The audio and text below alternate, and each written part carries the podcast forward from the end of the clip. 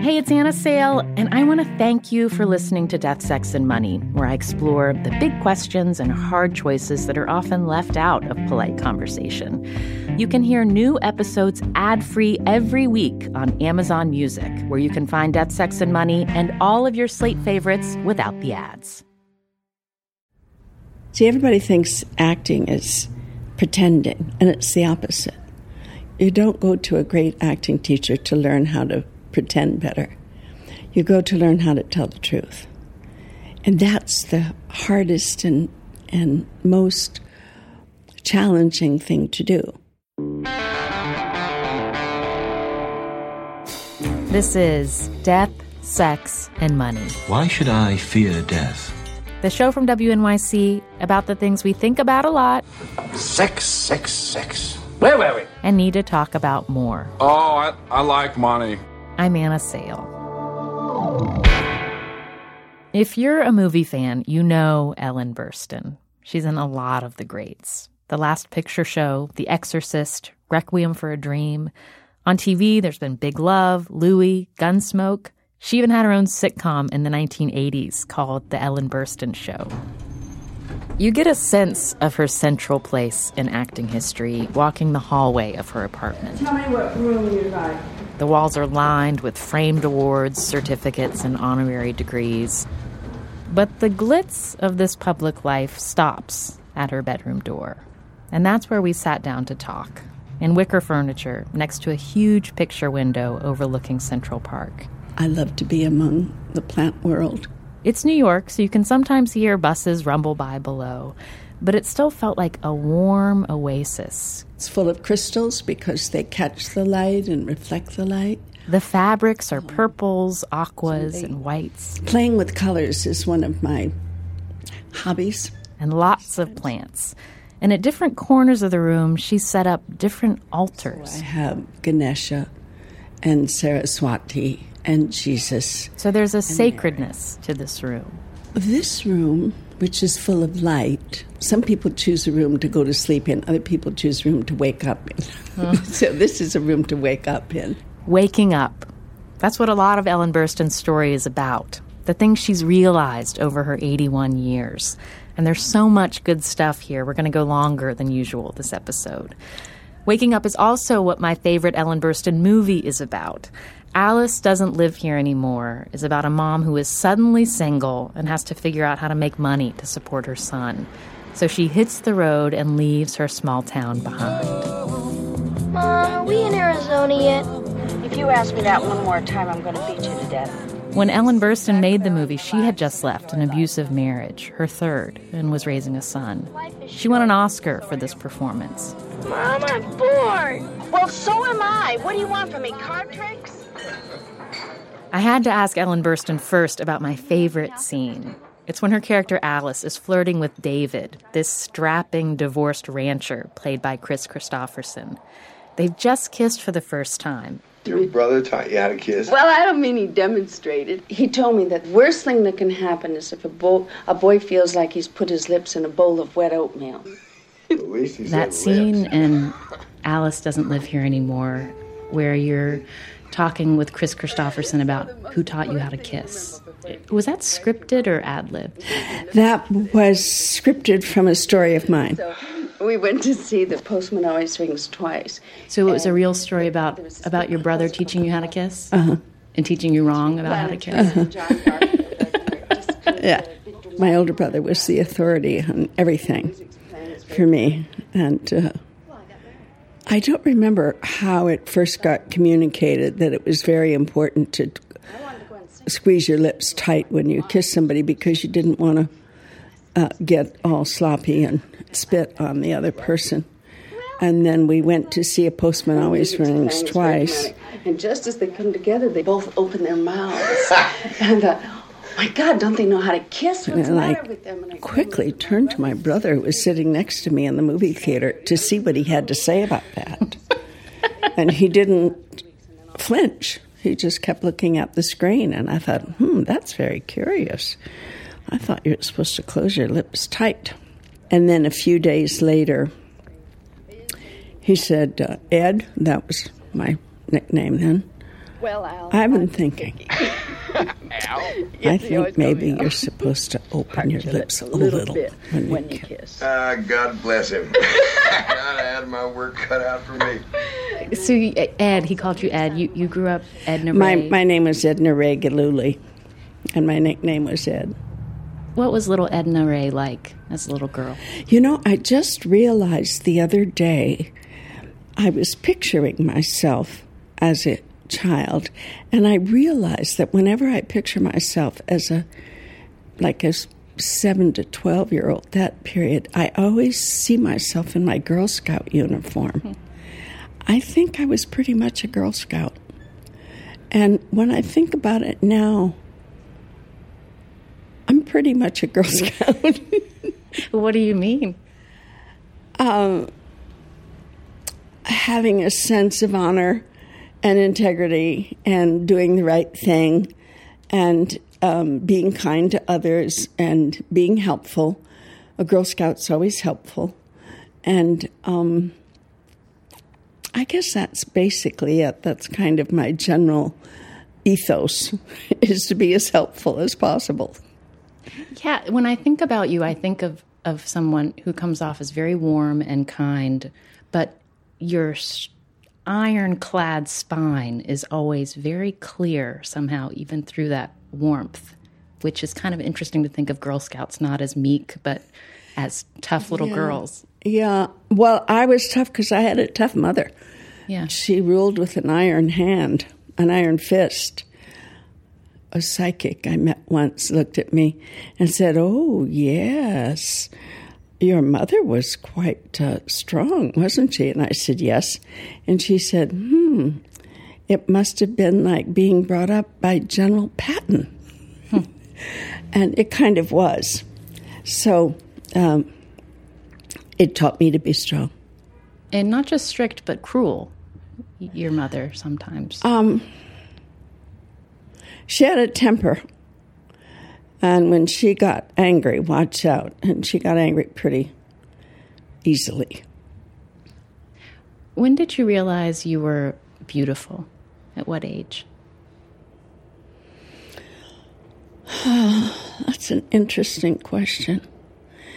Um, I don't think of myself as beautiful. I know that I get a lot of attention for my looks the other day I, I, was I was doing a production of the Cherry Orchard at the Actors Studio, and uh, the director John Gould Rubin said his friend came to see it, and all he could talk about was how beautiful I was, and John said he kept wanting to hear about the direction, but he never got it. He just got. I said, you know, when I was about 24, I decided to not base my career on my looks but to be a serious actress so that I could have a long career and not have it fade when the beauty faded. And here I am, 81 years old, and now all I hear about is my beauty. I don't know what happened. there was a bend in the road somewhere. Um, when I look in the mirror, I don't see beauty. I look in the mirror, I say, "Who is that old lady, and where does she come from?" You know, what happened to the face that I think of when I think of myself, but uh, it's gone. I know I always got a lot of attention for my look, so um, I guess it was there, but I never identified with it. Partly because I looked so much like my mother. The beauty was always hers.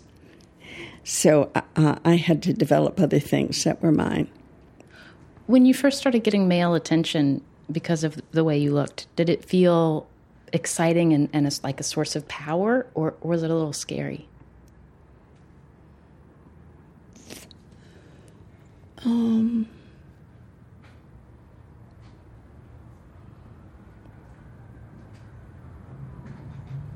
I think because I didn't have a father, I had a, a step, I grew up with my stepfather mostly, who was very critical of me and punishing. That I never had that sit on daddy's lap experience. I never had the um, approval of the fatherly figure. And so I was always kind of looking to men to give me that. So I don't think I felt powerful, um, nor did I feel scared. I felt like I needed it and was glad to get it. It's probably not a healthy reaction, but that's what it was. I think an absent father, not ever having that experience of a man who just loves you because you're you, is a big detriment. I think it's very hard for women to overcome that. Thank God I got to Lee Strasberg because when I when I got to him, he approved of me for me, and I had never had that. You know, without wanting sex from me.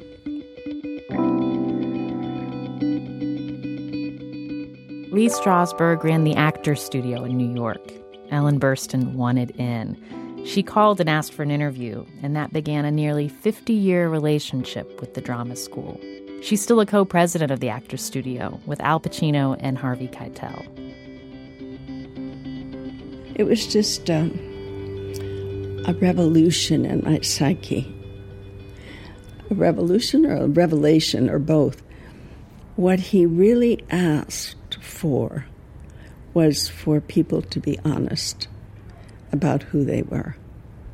And my whole um, journey had been to hide behind a mask of personality that I developed, you know. And he was, in very subtle ways, saying, That's not going to work here it felt so vulnerable to be seen. But um, it's the beginning of my real life.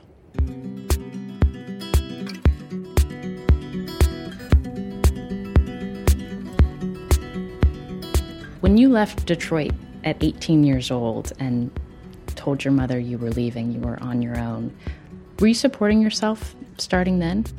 As a model. Eh, but were you paying all your bills? Oh, yeah. Was that scary? Leaving home and saying, I got this? You know, when I think about it now, I'm scared for me uh-huh. then. but I got on a Greyhound bus and I arrived in Dallas, Texas, because somebody told me they liked my type there. And I checked in a hotel whose bill I couldn't pay, confident I would go get a job, which I did. Um, and the same thing, I arrived in New York with 25 cents. You know, I don't know. I think I was stupid. I mean, I was certainly naive, but I just didn't seem to um, think ahead of what could go wrong I guess in a way I didn't have any fear. I guess. I I mean when I think about it now, I wouldn't get on a bus and go to Dallas, Texas and check into a hotel with I, I think maybe 50 cents in, in Texas and hope that it'll work out all right. I don't know what I was thinking of. But I I just didn't have any um, doubt? I don't know what I didn't have. There was something I didn't have. I wasn't afraid. And I just did it and thought it'll all work out, and it did. So I can't explain that. Yeah. The forces pushing you out of where you were coming from were greater than any forces that would keep you there. It sounds like it was. Oh, just... Oh, yeah. There was nothing that was keeping me in Detroit. No, not my family. Or I had wanderlust. Is it wanderlust or wonderlust? I think I had both. um, I wanted to see the world. I really wanted to go to as many places as I could, as foreign as possible, and see how the rest of the world lived. I had hunger for that. And I was modeling as a way to make money to do that. Um, and I modeled for, I think, five years before I made up my mind to be an actress. I never had a lot of money, but I had enough to get by. So, speaking of a, a, young woman with wanderlust, you also, in those early months of, of leaving home, you discovered you were pregnant, and it was 1950. That was before I left home. I was, was still in Detroit, yeah. Uh, when I left home, I was 18. I think that was probably just before that, early 18. Yeah, at that time, there were no legal abortions. You could only get a, a, an illegal abortion. And that's not a pretty sight. And there's nothing but shame connected to that. And although I don't recommend abortion to anybody, I don't think it's a good thing to do.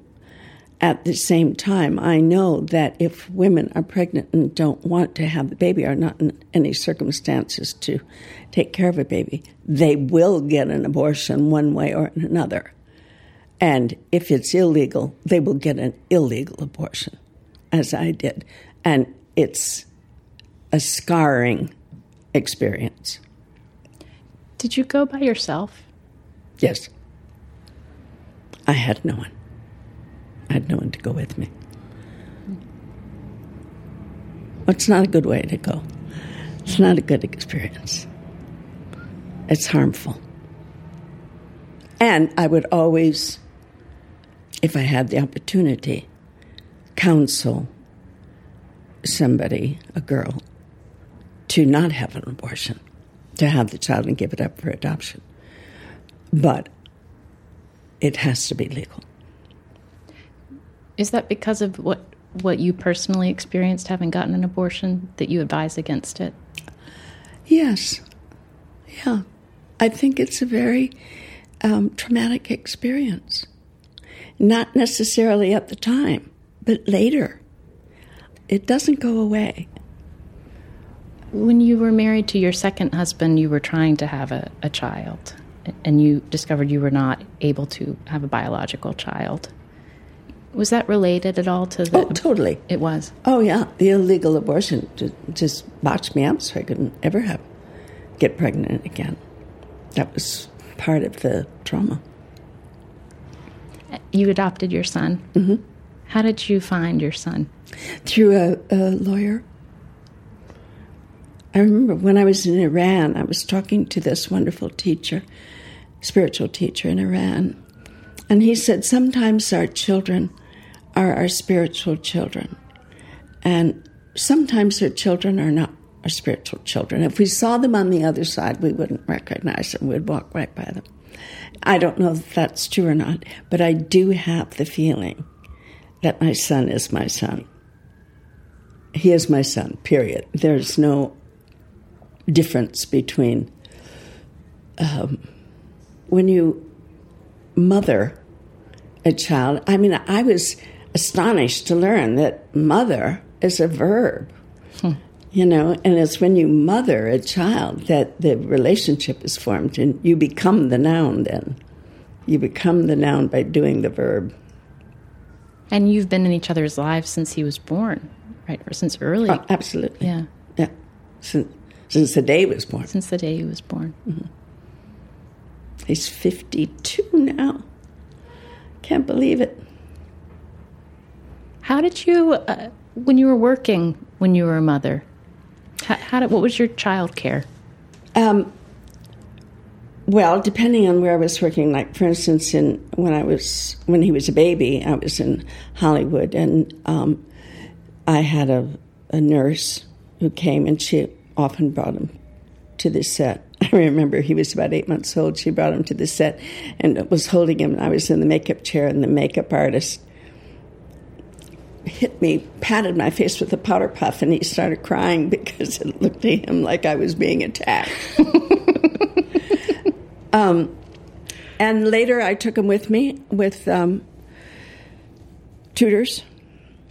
And then, while I was after Alice doesn't live here anymore, he was with me, and he was in it. He played the little boy next door. Oh. Um, after that, he told me that he didn't want to travel with me anymore. That he found that when he got back, new cliques had been formed, and he was out. And so, although it was very good for him, as far as the schoolwork went, to have a tutor, that socially it was a problem. So from that point on, um, I stayed home with, you know, whoever it was my housekeeper at the time, and tutor if he needed it. Mm-hmm. That was his choice. Yeah. So you you became Ellen Burstyn in midlife. How old were you when that became your name? Um, in my thirties. Yeah, that was my husband's name. I took my husband's name. Yeah. Your third husband, Neil. My husband Neil. Yeah, my third husband. What were the first years of, of your marriage like? How do you remember the first years of your marriage? Well, he was a lot of fun. He was younger than I was. And um, he was talented. He was a writer and an um, actor, more successful as a writer than an actor. Um, we were in acting class together. We auditioned together for the Actors Studio. I got in, he didn't. But we, right after we got married, we got into the 60s. So there was a lot of pot smoking and um, drinking and partying. We had a very good time. Uh, but then he got into LSD, and it seems to have triggered a latent psychosis, and he became permanently uh, psychotic. And then it was hell from that point on. So, it, did it feel like just sort of overnight he became sick? No, it was a it was a, a period of about a year. I would say when he was doing LSD and smoking pot, um, and he just started to get ideas um, that were eccentric. He was always a little eccentric, but then they got more and more bizarre. And he had a friend who he decided was Jesus, and he was John the Baptist, and he had a whole mythology created. And then it just evolved into really serious mental illness. And when did you realize that you weren't safe? Um, I realized I wasn't safe when he kept his hands around my throat all one night, threatening to kill me. That was a pretty good clue, wasn't it? So then I started having to stay away from him, move, have protection, and so forth. Was that when you were still married? Mm-hmm. And and when that happened that night, was it clear to you that that was a line that had been crossed and you needed to get you and your son away, or Well, was it? When I read my diaries, I was shocked to see how I would read something like that, and then two days later, I I I read an entry that said, "I guess my husband is a crackpot, but he's awful cute." And when I read that, I went, "What is the matter with you, girl? What does it take?" So it was a you know a series of those kind of things until finally it was just it couldn't be ignored anymore.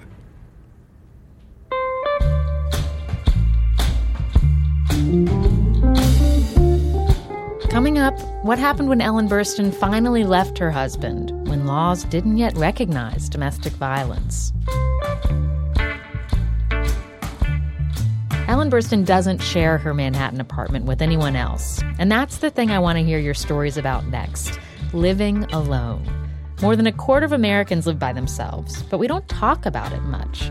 So send in your stories of why you live alone. Is it by choice, by circumstance? What's the best part of living alone? And if you now share your space, what do you miss about those days when you had a place all to yourself? Email deathsexmoney at wnyc.org, or even better, record a voice memo with your smartphone. Talk for a few minutes, introduce yourself, tell your story, and then you can email it in So, uh, I'm making this recording from anywhere at any time. on a, uh, a walk with my dog at night here in the UK. My wife is uh, in the Air Force, and we're stationed here. The email again is deathsexmoney at wnyc.org. On the next episode, Caleb Wilde. His family has run a funeral home in rural Pennsylvania for six generations, but there are some things about the job he had to learn on his own. Nobody ever told me, look, you're you're going to have uh, stressful days, extremely stressful days, where you'll see dead children and exposed to things on a regular basis that people should only be exposed to on a, on uh, you know once in a lifetime. Uh, and nobody ever told me that it's going to affect you negatively and that you're going to have to learn to cope. Lessons about dying and loss from a guy whose day job is all about death.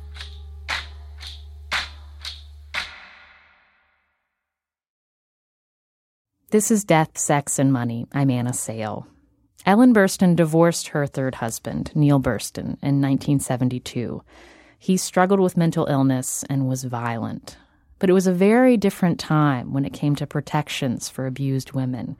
It wasn't until 1977 that New York passed a law allowing a married victim to bring criminal charges against a spouse. So Ellen didn't feel safe and she was very much a public figure who often acted on stage in front of a dark audience you couldn't see. How did you protect yourself?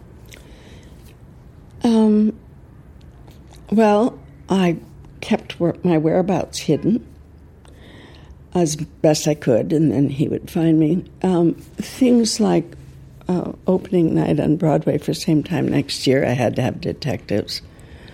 Um, I could never be alone. I kept people around me. I had other people live with me.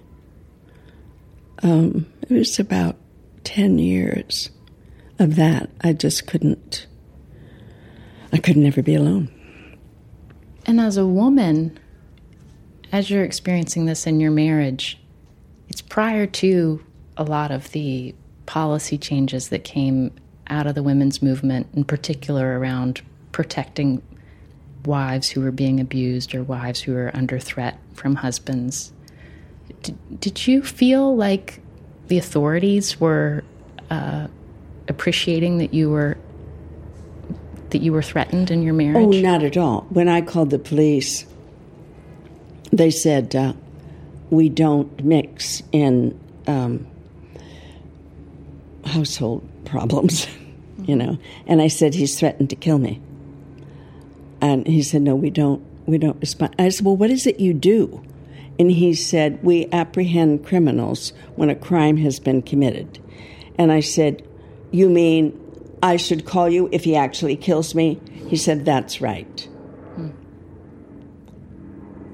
He was perfectly, when he raped me, he was in his right to rape me. There was no such thing as a law against uh, somebody who was legally married, even though we were separated. He had the right to my body. Um, the police, oh, domestic affairs. We don't mix in domestic affairs. That's what they said. Did you report the rape? No, you don't. I mean, the, he had the right to it. Um, when we separated and I had the car, the insurance was in his name, and I called to have it changed to my name, and they wouldn't. It was denied.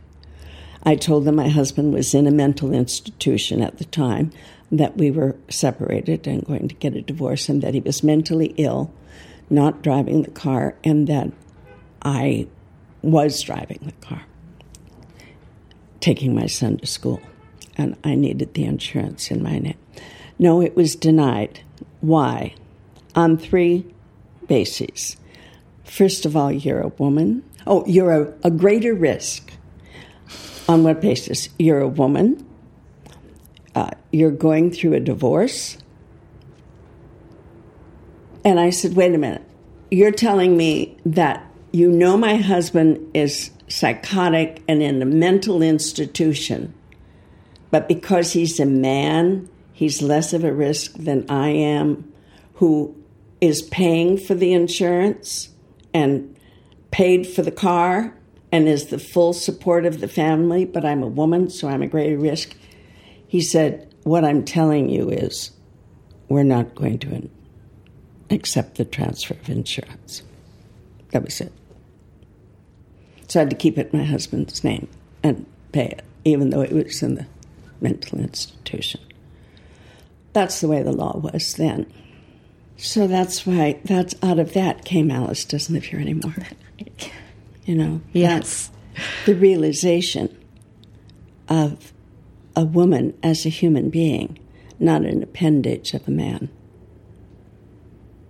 You know, that line that I put in it's my life, it's not some man's life I'm helping him out with.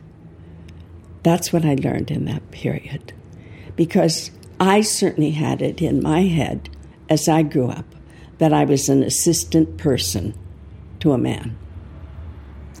Alice doesn't leave her abusive husband, though. He dies. Well, I didn't leave my abusive husband until he went crazy. So you're you're the breadwinner for your son at this point. You're making the money. Always did, by the way, even before my husband got sick. He never had a very successful career, so I was always the support of the family. I remember one night coming home. I had been shooting all day at a television show, and I worked twelve hours. And I can't. And twelve hours is a long day. Is a long day. It's the way it is in the movie business. And I came home and I walked in the door, and my husband was sitting in front of the television set watching a sports event, baseball game or football game, something. There was a huge ashtray beside him full of butts and some empty beer cans. And when I walked in the door, he said, Hi, babe, what's for dinner? And I remember just having this little moment of, I- guess you would call it what's wrong with his picture. But I wasn't sure. it was like, um, um, but I couldn't put my finger on what was wrong there. you know, Yeah. it changed. Yeah. But still I think, you know, for me, I was born in 1980. That that sense of something feels off but I can't articulate what quite it is. It took some learning to be able to articulate Yeah. when something feels off. I don't think that that's gone away for women. I think that we have a natural impulse to serve. We like to serve um, a man dinner. You know, we like to get up and get him a cup of coffee. But that leads us down a path where it gets taken for granted, as though we are supposed to, as opposed to we want to. And one has to learn that. It's not an obligation, it's um, a gift that we want to give. You know, but if it's not received as a gift, but as a duty, one starts to get their hackles up after a while. Yeah. Are you currently in relationship? Not currently. How do you like it? Well, it's good to be in relationships. I like I like having love in my life. Um, I don't seem to have been so successful at it, having had three husbands, and I've not counted um, lovers, but certainly more than one. Um, um, but at this age, 81, I can't imagine sharing a space with someone. I think I'm past that. Um, I can imagine having a companion, you know, who lived nearby in his own apartment. Um, but not having that, it's okay too, because um, I have a lot of love in my life, especially my son um, and love of my work and um, my friends. And to me, what's really important is having love in your heart to give. And I have that. So it's all right. When your third husband committed suicide, what did it feel like for you? Well, after all of the years of his mental illness and his stalking um, and breaking into my house and all of that, um, it felt like an enormous relief. I was very grateful to him for ending it. He, he couldn't end his madness, he couldn't control himself. I thanked him for releasing us from the torture of his madness.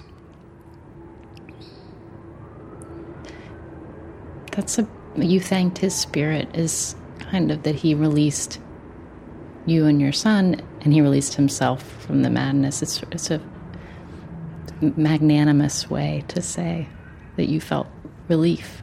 I did. I did. I had to. Yeah. I had to. I was afraid for my son and for myself for I don't know how many years, certainly 10. It had to be a relief.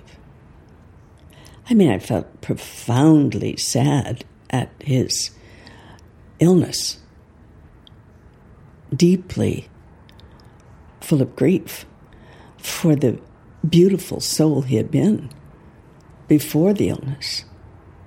He was a funny, charming, talented, adorable guy.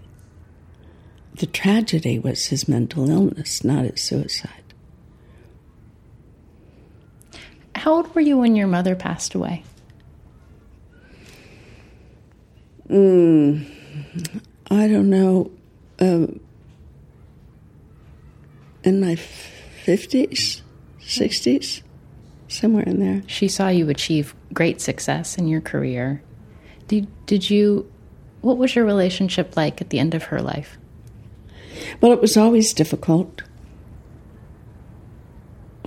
I think in her later years, she was very regretful of how violent she had been when we were kids. As she said to me one time, Well, I'd never do it again now that I see how much trouble it caused. And the trouble it caused was a rift in our relationship that was um, unhealable. I mean, I always saw her uh, stayed in touch with her and went to visit her and and was as dutiful a daughter as I could be. But there was so much trauma, physical abuse for my whole childhood that it doesn't make for a cozy, warm relationship. Yeah. You know. I know she did the best she could. As she always said, well, you always had food on the table and a roof over your head, didn't you? Well, that's true. We did. But the, the love was absent. Mm-hmm. And that's that becomes the material you have to deal with in your life to transform. You know, when you look at your the stuff that got put into you and didn't get put into you, you say, okay, this is what I have to work with. This is the lead that I have to turn into gold. And you either get past it and grow up and say, okay, I guess I'm going to have to mother myself and father myself and learn how to do it. Or then you're unhappy for the rest of your life. You know, that's not a good choice.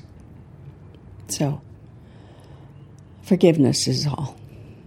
You know, if you hang on to regrets and anger and resentments, it just makes you a nasty person. So, you're a grandmother. Mm-hmm. How many grandchildren do you have? I only have one grandchild. One grand. I have one son and one granddaughter, Emily. Where do they live? Uh, in Rockland County, where I used to live. They're about uh, an hour away. What do you like to do with your granddaughter? Well, she's a teenager. and she texts a lot. Uh-huh. She texts all the time. I took her to Washington and we had a tour of the White House and uh, the private quarters, the Oval Office, everything. And then we went out to lunch and she was texting. So I texted her and said, Are you enjoying your lunch? she looked up startled. I said, Well, I figure that's the only way to communicate. she's very smart, she's very bright, and she's a lovely girl. But she's a teenager. Yes. And that's a whole type of human being for a while.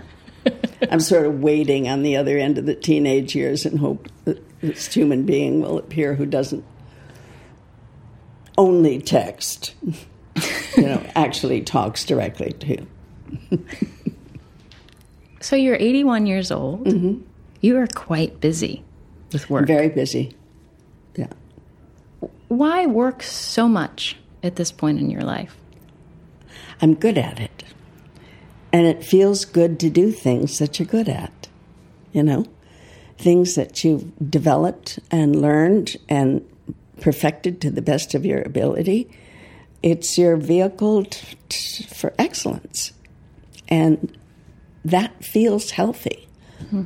I like working. And when you come to a day off after many days of working, what do you do? I'm very lazy. Mm-hmm. I have what I call shouldless days. Today is a day where I, there's nothing I should do. So I only do what I want to do. And if it's nap in the afternoon or watch TV and eat ice cream, I get to do it. I had that kind of day yesterday. Shouldless. I like that. Shouldless days. I recommend them.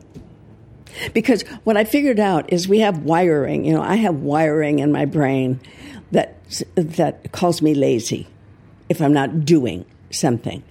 God, you're so lazy. I, I can't imagine whose voice that is. Uh, and that wiring's there. I, I haven't been able to get rid of it. But what I can do is I can put in another wiring. I can put in shouldless days. So when that voice goes off and says, You're being lazy, I turn to the other wiring in my brain that says, No, this is a shouldless day, and I'm doing what I want. I'm following the rules of a shouldless day. That's right. That's right. Yeah. I love that. So when you think back on your career, what what do you feel what do you feel really proud of? The thing I'm most proud of is that my son is the most outgoing, loving, available, good hearted, fine human being. That somehow, with all of the turbulence in my life and all of the unconventional upbringing he had, I didn't ruin him. Uh, that he survived it all with grace. And he's somebody, I'd rather be around him than anybody I know. You know, we have special days we take together and go to the museum or whatever. And there's nobody I enjoy being with more than him. And I'm, I'm proud of him, um, that he survived my life. uh, and I'm proud of our relationship, that it's so deep and solid and beautiful. So I would say that's the that's the one thing I can feel pride about and not be embarrassed to feel pride. Hmm. When we first sat down and I told you the name of the show, you, you, you perked up when I said it was death was the first word. Wh- What does that sort of bring up for you at this point in your life? Well, of course, when you're 80, you see that row of pictures over there. They're all dead. They're all the important men in my life. Who who are they? The first one with the car is my older brother Jack, who taught me how to kiss. the second one, Stephen Arnold, is a, an artist, an incredible artist, close friend who died of AIDS. The one in the middle is my brother Steve, who died three years ago. If I counted the years right, I lose track of time easily. The next one is Brugh Joy, who was uh, I studied healing with when I was working on Resurrection and became a close friend. And the last one is Henry Madden, who was a lover for about five years. And they're all men that I was really close to and really loved. And they're all dead now. When you're 81, a lot of people have already died, you know. As somebody said, they're calling our class.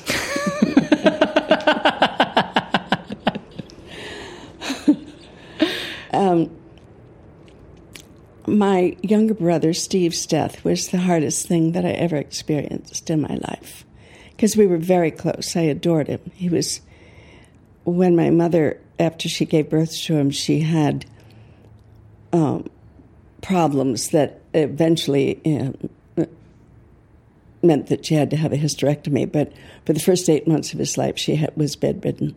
So he was my baby. Mm-hmm. So he was in my bedroom, and I did the two o'clock feeding in the morning and changed his diapers. And so we were very, very close. He died of cancer when he was 70, and I was, my son and I were both there. I would not have known how to love as much as I do if I didn't have that baby brother. And it is a bigger mystery than death. And of course, you always, you know, once I passed 60, uh, that's the way I felt was like you're looking down a tunnel and there's a light at the end of the tunnel and you realize it's getting closer. I wonder if Mary Oliver would let me read her great poem, When Death Comes. At this point, Ellen stood up and left the room. And she came back with this big scrapbook. This is beautiful. When did you make this book? A couple years she ago. She flipped through decorated yeah. pages, some with pasted in pictures of the Hudson River. That's right, I lived in Rockland County. Other pages with typed poems on them. And then she got to Mary Oliver's. Ready? When Death Comes by Mary Oliver. When death comes like the hungry bear in autumn, when death comes and takes all the bright coins from his purse to buy me and snaps the purse shut, when death comes like the measles pox, when death comes like an iceberg between the shoulder blades, I want to step through the door full of curiosity, wondering what is it going to be like, that cottage of darkness. And therefore, I look upon everything as a brotherhood and a sisterhood. And I look upon time as no more than an idea. And I consider eternity as another possibility. And I think of each life as a flower, as common as a field daisy, and as singular. And each name a comfortable music in the mouth tending, as all music does, toward silence. In each body, a lion of courage and something precious to the earth. When it's over, I want to say, all my life I was a bride married to amazement. I was the bridegroom taking the world into my arms.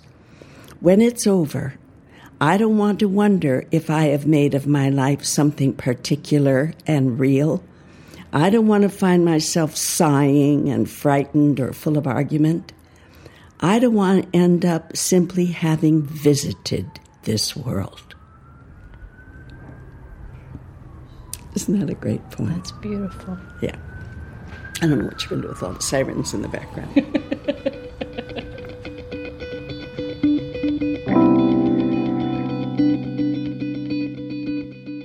Even as Ellen Burstyn read a poem about mortality and talked about her own death, she was still aware of how the scene was unfolding.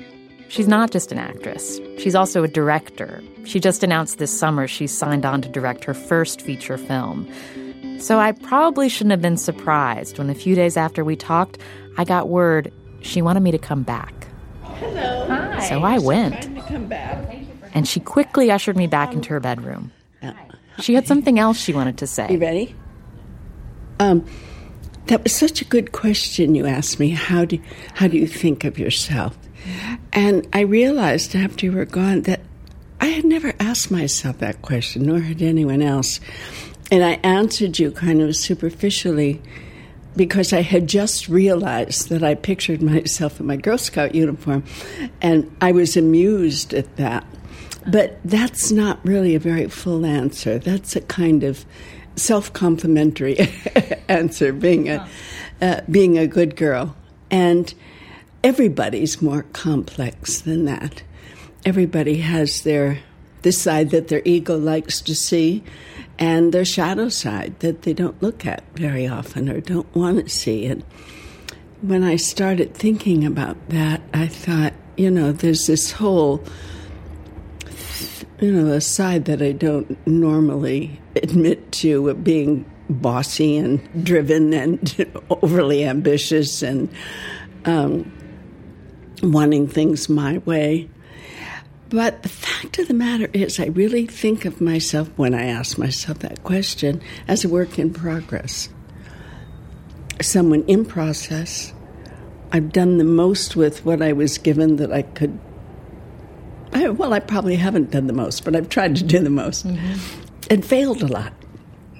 You know, I know I'm a successful actress, but I don't feel I'm necessarily a successful person. Hmm. You know, I still have a lot of areas that need work. Um, but I do strive to be better and to learn what each stage of life offers for development. And I don't know if I talked about before about letting go. That's the big lesson for me. That's a Buddhist concept of you know, always letting go, not grasping on to what was or what you hope to be, your expectations, your ideas about yourself, but with each moment being present in the moment and letting go of everything else. And that's where I am in my life now.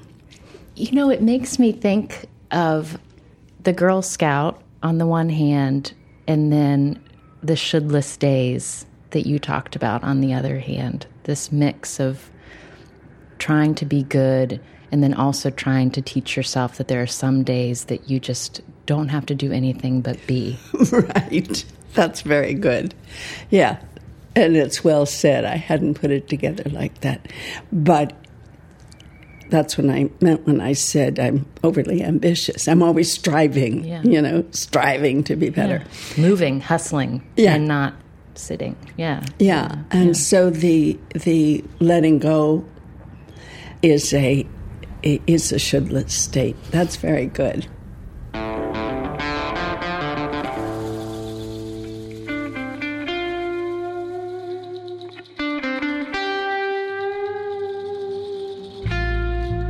Ellen Burstyn. You can see her next in the movie Interstellar with Matthew McConaughey. It comes out November 7th. She was also in the most recent season of Louie, playing Louie's older Hungarian neighbor. Death, Sex, and Money is a production of WNYC. The team includes Emily Botein, James Ramsey, Jessica Miller, Jenna Weiss Berman, Chris Bannon, and Jim Briggs. Special thanks to Anne Squadron for her help with this episode. The Reverend John Delore and Steve Lewis wrote our theme music. And send in your stories about living alone, death, sex, money at WNYC.org. I'm on Twitter at Anna Sale, and Death, Sex, and Money is on Facebook. If you like us, like our page or share this episode. You can also write us a review on iTunes. It really helps more people discover the show.